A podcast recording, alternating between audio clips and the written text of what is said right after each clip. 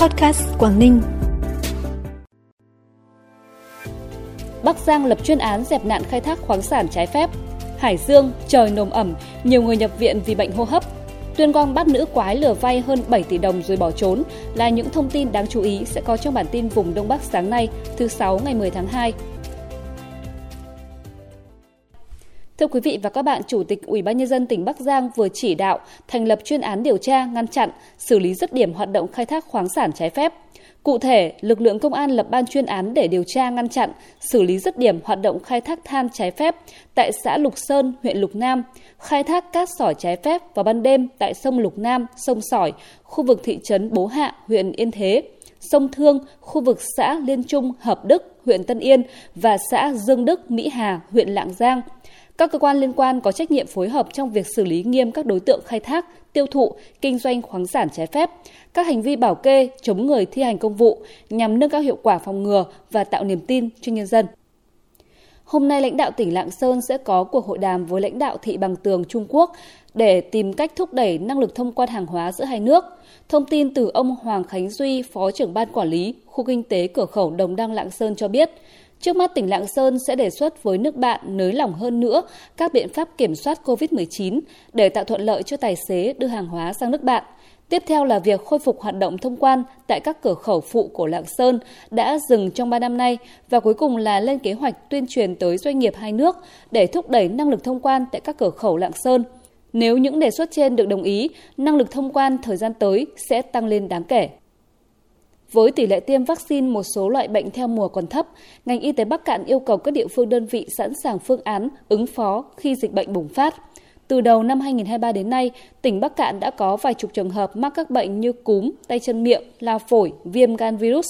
Mặc dù dịch bệnh chưa có diễn biến phức tạp, nhưng tiềm ẩn nguy cơ bùng phát diện rộng mà nguyên nhân chính là do tỷ lệ tiêm vaccine còn thấp, nhất là với các loại vaccine tiêm dịch vụ như cúm, thủy đậu – Bên cạnh đó, một số địa bàn vùng cao, nhận thức của người dân trong vệ sinh môi trường còn hạn chế, nguy cơ bùng phát các bệnh về tiêu hóa, tay chân miệng, sốt xuất huyết tăng cao. Ông Nguyễn Thái Hồng, Phó Giám đốc Trung tâm Kiểm soát Bệnh tật tỉnh Bắc Cạn cho biết, để chủ động ngăn chặn dịch bệnh phát sinh và lây lan, ngành y tế Bắc Cạn đã yêu cầu các đơn vị địa phương không lơ là chủ quan. Từ đầu tháng 2 đến nay, số người nhập viện điều trị vì bệnh hô hấp tại các bệnh viện Nhi Hải Dương và Phổi Hải Dương đều tăng khoảng 30% so với trước Tết. Nguyên nhân là do môi trường nồm ẩm, thuận lợi cho các loại virus, vi khuẩn phát triển, đặc biệt là các loại virus gây bệnh đường hô hấp. Các bác sĩ khuyến cáo, trong thời tiết nồm ẩm như hiện nay, người dân chú ý ăn đầy đủ dinh dưỡng, đảm bảo nhà ở khô thoáng. Bản tin tiếp tục với những thông tin đáng chú ý khác.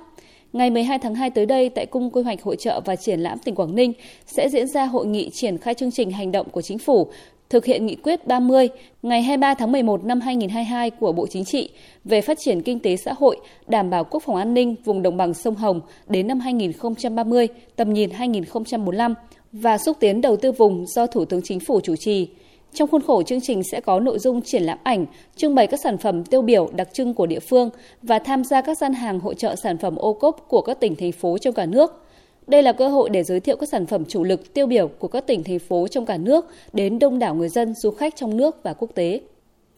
Phó Thủ tướng Chính phủ Trần Lưu Quang vừa ký quyết định công nhận xã an toàn khu thuộc tỉnh Cao Bằng. Cụ thể công nhận 9 đơn vị hành chính cấp xã thuộc 5 huyện là các xã an toàn khu của Trung ương đặt tại tỉnh Cao Bằng trong thời kỳ kháng chiến chống Pháp, gồm xã Minh Tâm và xã Vũ Minh, huyện Nguyên Bình, xã Vân Trình, huyện Thạnh An, xã Hồng Việt và xã Trương Lương, huyện Hòa An, xã Trường Hà, xã Ngọc Đào và xã Lũng Nặng, huyện Hà Quảng, thị trấn Quảng Uyên, huyện Quảng Hòa, các xã an toàn khu nêu trên được thực hiện chính sách ưu đãi đối với xã an toàn khu theo các quy định hiện hành.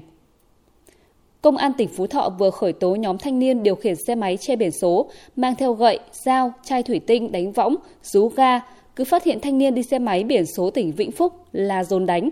Tại cơ quan công an, các đối tượng khai nhận trước đó sang huyện Tam Đảo, tỉnh Vĩnh Phúc chơi đã bị nhóm thanh niên tại đây đuổi đánh. Vì thế, Lê Anh Tuấn, 18 tuổi, trú tại xã Phú Lộc, huyện Phú Ninh, tỉnh Phú Thọ và Trần Văn Hùng, 19 tuổi, trú tại xã Trị Quận, huyện Phú Ninh đã bàn bạc thống nhất lập nhóm Facebook với mục đích để tìm đuổi đánh năm nữ thanh niên đi xe máy mang biển số tỉnh Vĩnh Phúc sang chơi tại thành phố Việt Trì. Từ ngày mùng 1 đến ngày mùng 4 Tết Nguyên đán 2023, nhóm thanh niên gồm 22 đối tượng do Trần Văn Hùng cầm đầu đã chặn đánh dồn đuổi và hành hung nhiều nạn nhân, trong đó có 4 nạn nhân bị nhóm đối tượng này đánh gây thương tích, phải nhập viện cấp cứu.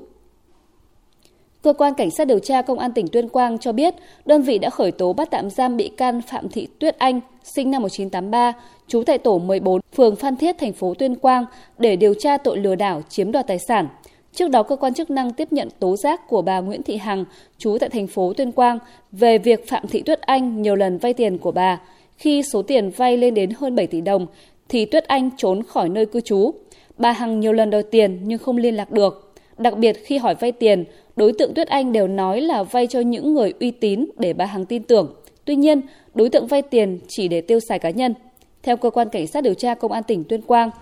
Tuyết Anh còn sử dụng thủ đoạn trên để vay tiền của nhiều người khác trước khi bỏ trốn.